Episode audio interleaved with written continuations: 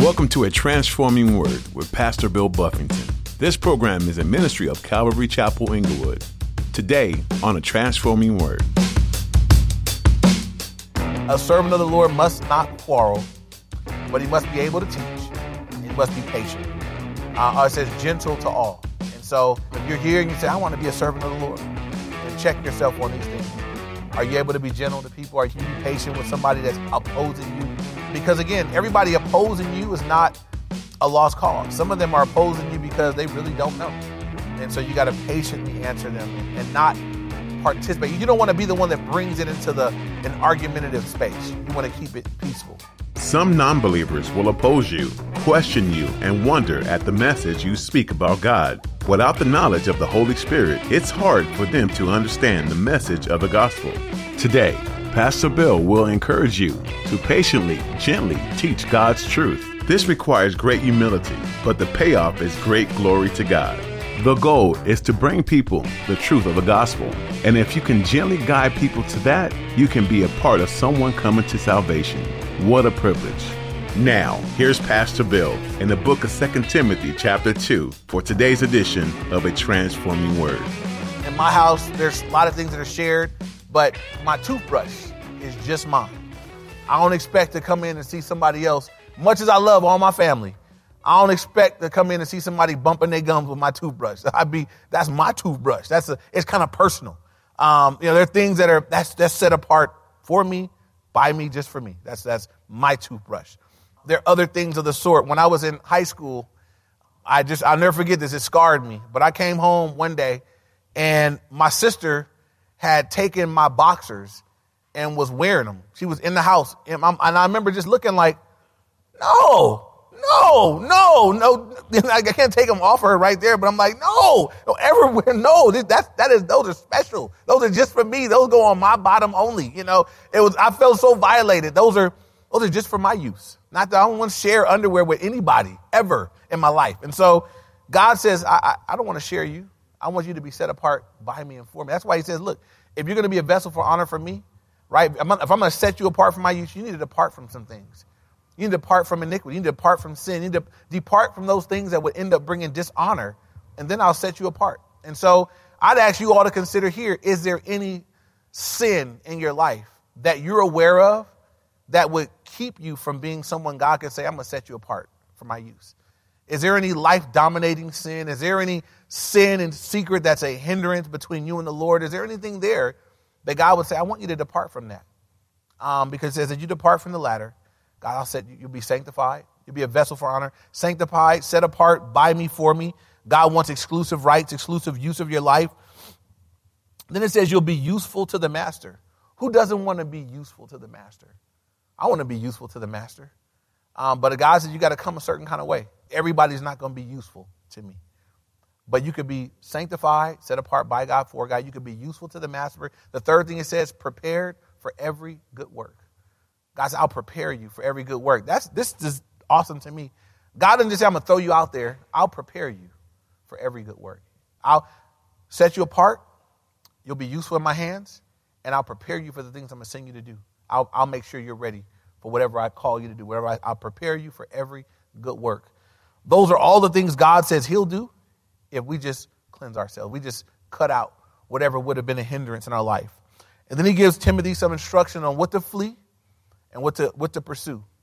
He says, Flee also youthful lust, but pursue righteousness, faith, love, peace with those who call on the Lord out of a pure heart. Now, again, Timothy's probably in his 30s, but in that time, that's considered a young man. And it says, Timothy, flee youthful lust. Run away from the, the lust, the things that people are going after that are not of me. Um, go, run away from those things. There's some stuff that God would say, flee. Um, not casually, like, oh, I'm gonna just try to get away a little bit. Um, anybody here ever been ran from something you were afraid of? Um, it just, I mean, you were afraid and you ran. I mean, that's what it is. To flee is not a, it's not a leisurely, like, okay, well, maybe I won't go there this time.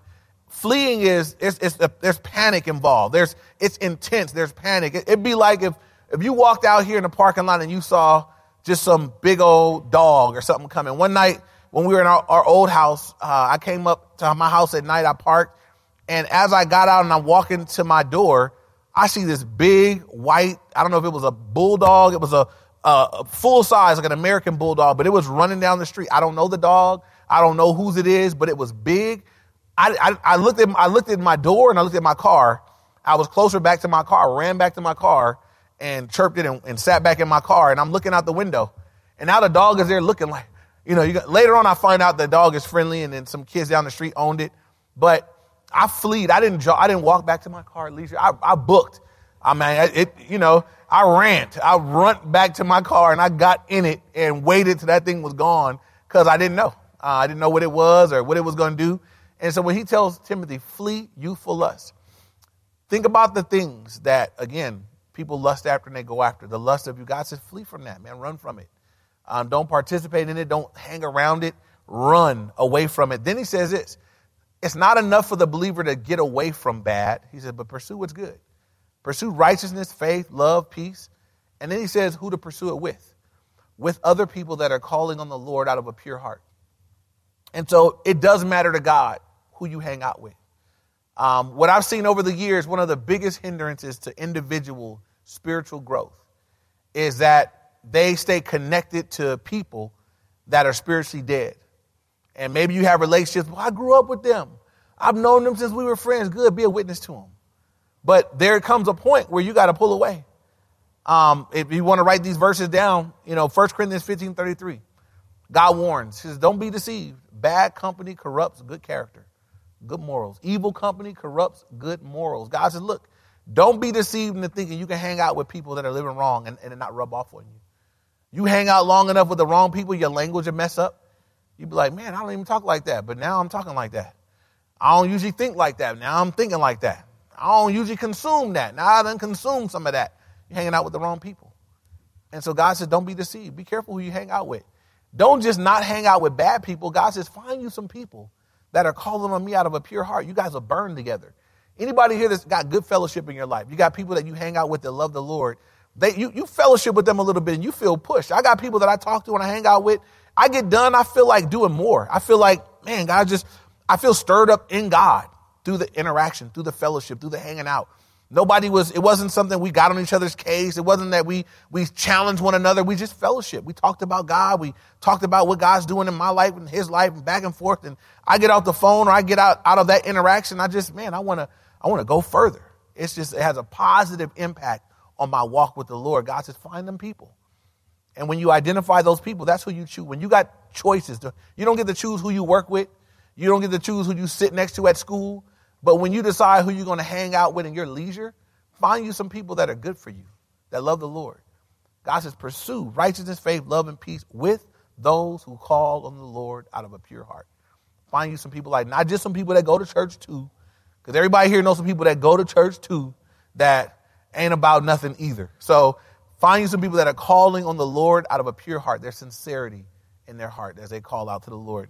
And God says, get together with them, hang out with them. Timothy, it's going to be important as you serve me and live for me. Who you hang out with is going to be a big deal. I found that to be true in my life, that it's a big deal who my friends are, who I, who I hang out with, who I spend my leisure time with. It does matter. It does matter. There are people that I just can't hang out. You know, I, I can't participate in those things over here or whatever.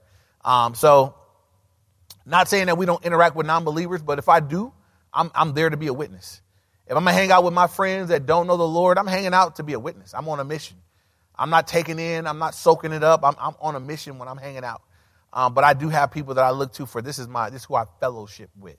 And so there's lots of verses on that. Um, you know, and I just Paul's telling Timothy, I'm telling you, uh, be careful who you hang out with. If you got people that you know are bringing you down, um, it would it may be very difficult, but you need to cut those things.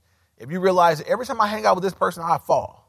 Every time I get in touch with them, I end up messing up. I end up I get I get dripped. I get I get dragged out into something I knew I didn't belong in. Then at some point you got to make the call to say, I'm not going to do it no more. I'm gonna cut that relationship. I'm gonna cut that friendship. Um, maybe one day you'll be strong enough to go back and be a witness to them, but not, if, if you're not there right now, it'd be healthy to break that off and just let the Lord be your strength. Uh, a couple other scriptures Proverbs 12 26 and Proverbs 13 20. Uh, Proverbs 13 20. The, uh, he who walks with wise men will be wise, but the companion of fools will be destroyed.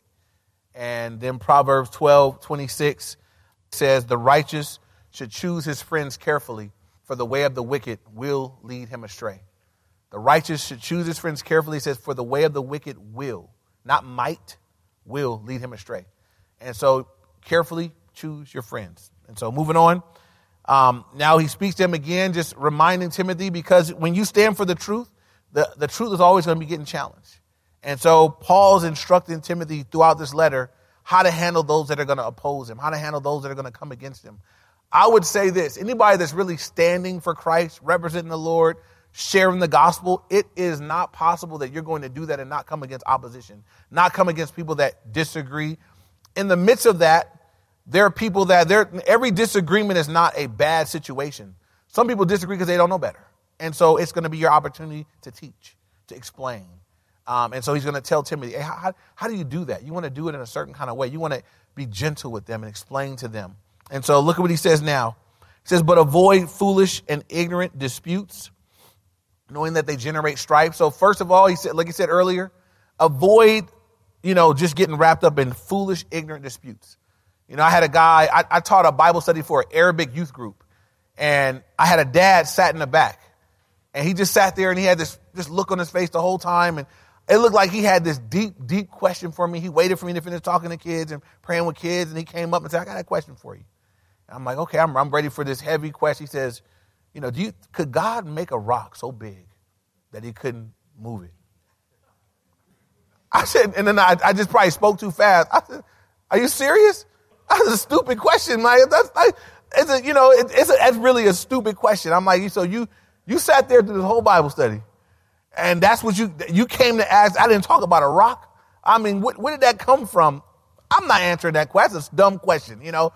I'm not going to get caught up in something like that. Could God make a rock so big? So it, it's, it's, it doesn't matter. If I can answer it, right? It's like, it's like how much wood would a woodchuck chuck if it's a Bible version or something stupid like that. I'm not answering that for you, you know?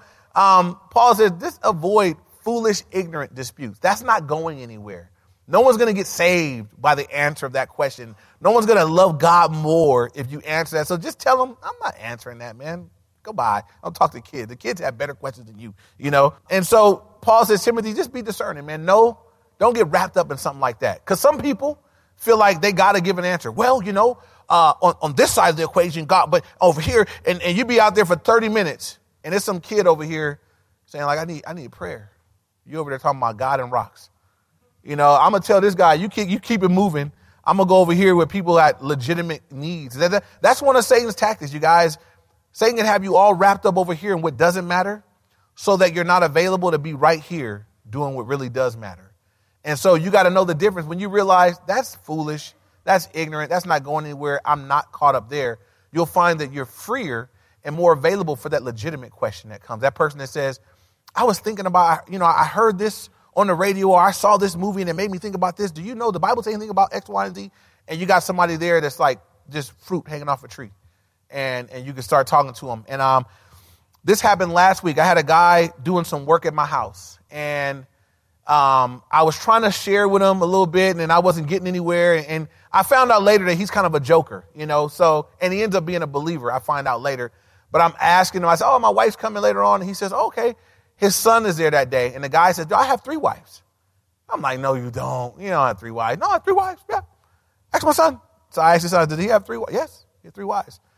So I'm like, what do I say? I haven't even got the gospel. I'm like, okay, you got three wives. I said, I got one wife, you know?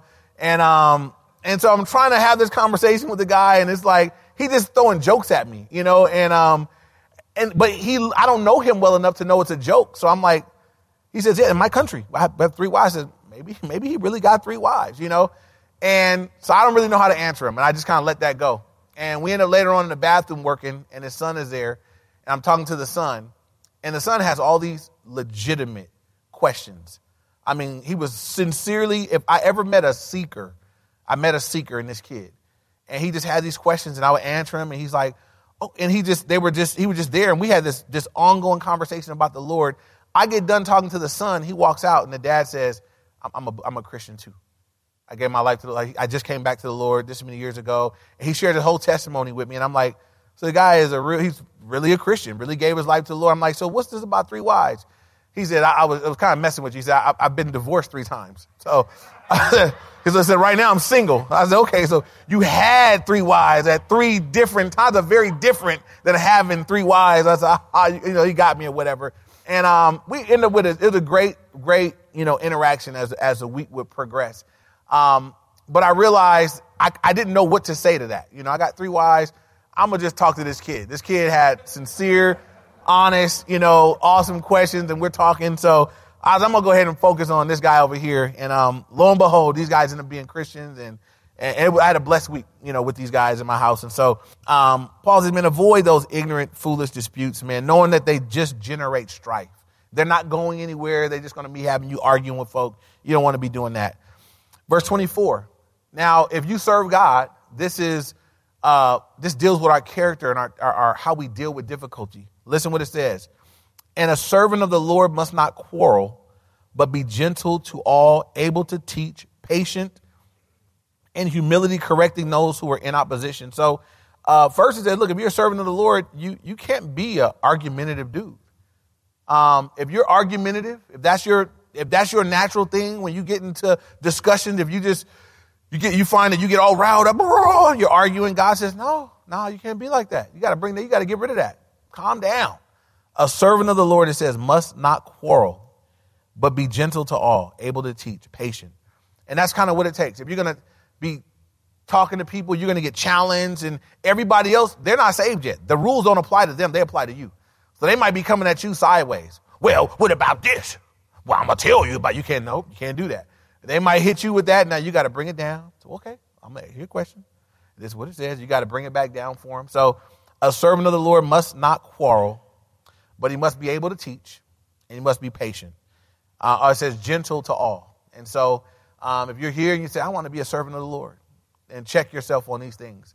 Are you able to be gentle to people? Or can you be patient with somebody that's opposing you?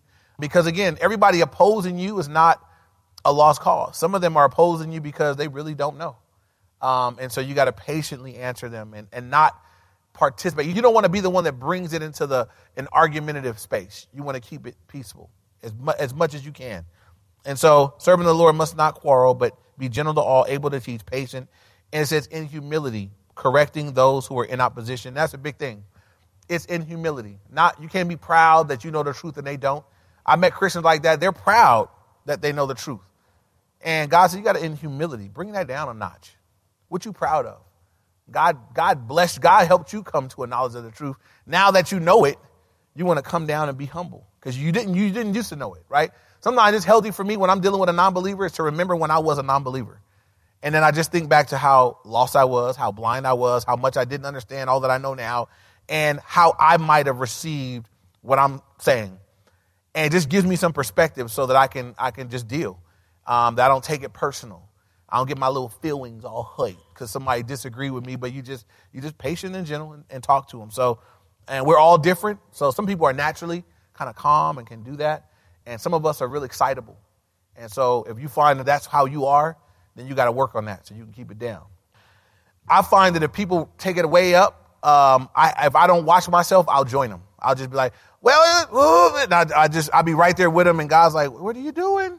Bring it back down, brother Bill. You know, like so we gotta be we gotta all be careful, know who you are, know your disposition. The goal is this that you're gonna help someone come to the truth. So I, I want to do it in such a way. I, what's the best way to do it? God's telling us here in gentleness, in humility, with patience. If the goal is to help them come to a knowledge of the truth, then God's telling us here, this is how you do it. And so moving on, it says, in humility, correcting those who are in opposition, if God perhaps will grant them repentance so that they may know the truth. And so again, that's the goal is that, man, if I do this right, I might be the person that God uses to help bring this person to a place of repentance. That's why I'm going to die to myself. That's why I'm going to be patient. That's why I'm going to be gentle. That's why I'm going to endure maybe some yelling at me or some opposition, opposing questions, because maybe I get to be the one to walk them into the light. Maybe I get to be the one to walk them into the kingdom. Wouldn't that be awesome? Wouldn't it be awesome if I hung in there just long enough to get them in? Didn't get caught up in an argument. And for you guys that come to this church, you guys have heard over and over again. The guy that led me to the Lord, I gave him the business. I argued with him every single time, and he hung in there with me until I got saved. I'm so glad that he didn't write me off, that he didn't say, forget it, you know, whatever. Um, he hung in there long enough. He didn't argue back with me. He was patient with me. Um, and he was a brand new believer himself, but he got me to a point where I could know the truth, and I'm thankful for that. We have the opportunity to be that for other people. Last uh, couple sentences here it says, and that they may come to their senses and escape the snare of the devil, having been taken captive by him to do his will. And so consider that as you deal with a non believer and all their lostness and all their arguments and all their stuff, God says, look, recognize that some of them, they've been taken captive by the devil to do his will. They're ensnared by Satan. And so, as much as they're participating in whatever the sins are, they're also victims at the same time. God is saying, look, I want you to, I want, I want you to, re- we're, we're, on a, we're on a, we're on a rescue mission. They need help. You have the truth. God says, I want you to reach out. I want you to be the ones to help bring them to the truth. And so it's worth it. It's a worthy battle. It's a worthy fight. Anyone here that's ever led someone else to Christ, it's one of the best, especially if you get to see them go in the Lord. If you've been privileged to see somebody, I saw them get saved, and I watched them disciple, and I watched them grow. Now I'm seeing them serve God somewhere. It's a wonderful thing to watch it happen, to see it take place. Maybe some of you have seen it with your own kids. Maybe some of us have seen it in people that God has brought into your life that you've led them to the Lord. Um, it's a wonderful thing to have been a part of the process. Maybe you sowed, maybe you watered, maybe you caught them when they were falling off the tree already, and, and you, you walked them from that point. At whatever point God lets you be involved, how cool is it that we got to be a part of this process? And so, as Paul is ministering to Timothy here, you have to come about this a certain way. Don't get caught up in foolish disputes. But as you get some real, you know, opposition and questions, is it gentleness, humility, uh, patient, answering them with all these different things that you might help them. You might help them come to a knowledge of the truth. And so I know that God wants to use us. I believe that every day, you guys, um, as you just go anywhere you go, you're going to see more non believers than believers. That's just the way the world breaks down. Everywhere I go, there are people that don't know God yet. And so God wants to use us to be those that are sharing His truth, sharing the light, and humility and patience with all of them. So as we wrap this up, just two things in closing. One, we looked at the comparison uh, within the great house, vessels of honor, uh, gold and silver, vessels of dishonor. And we're challenged to consider which are we. Um, that you can look at your life and today recognize God, does my life bring you honor and glory? Or are there attributes about my life, things that I'm doing in my life that actually bring you dishonor and they, they, they steal from your glory? if you recognize that, you know what, I, I, do see in my life that I do not bring honor to God. God, my life brings dishonor. Um, this is not a chance, this is not a time to put you down. But if you can acknowledge that, you have the opportunity today to repent. Say, God, forgive me for that. Forgive me for being whatever I've done that bring you. Forgive me for that, Lord. Help me. Help me. Help me. I'm going to repent today and let the Lord help you to live different. Let the Lord help you as you walk in repentance that you could be a vessel for honor. You could be someone that brings honor and glory to Him if you find that you're one that, you know what, God's glorified through your life, may whatever you're doing continue. I encourage you to keep it moving. Keep, keep going in that direction that God's shining, God's being glorified through your life. May He continue to receive glory and honor because He deserves it. And lastly, um, that we would all check our, our character. Um, God wants to do a great work through us. He wants us to be set, set apart, useful to Him, prepared for every good work. But he says you got to cleanse yourself of the things that would get in the way. If there's anything that you know of in your life that is getting in God's way, again, opportunity today to repent from it. Say, God, I'm, I'm going to confess it. I'm going to repent of it. I'm going to leave you here today that you might have your way in my life. Because God doesn't want to share you. He wants exclusive rights to your life. He deserves it.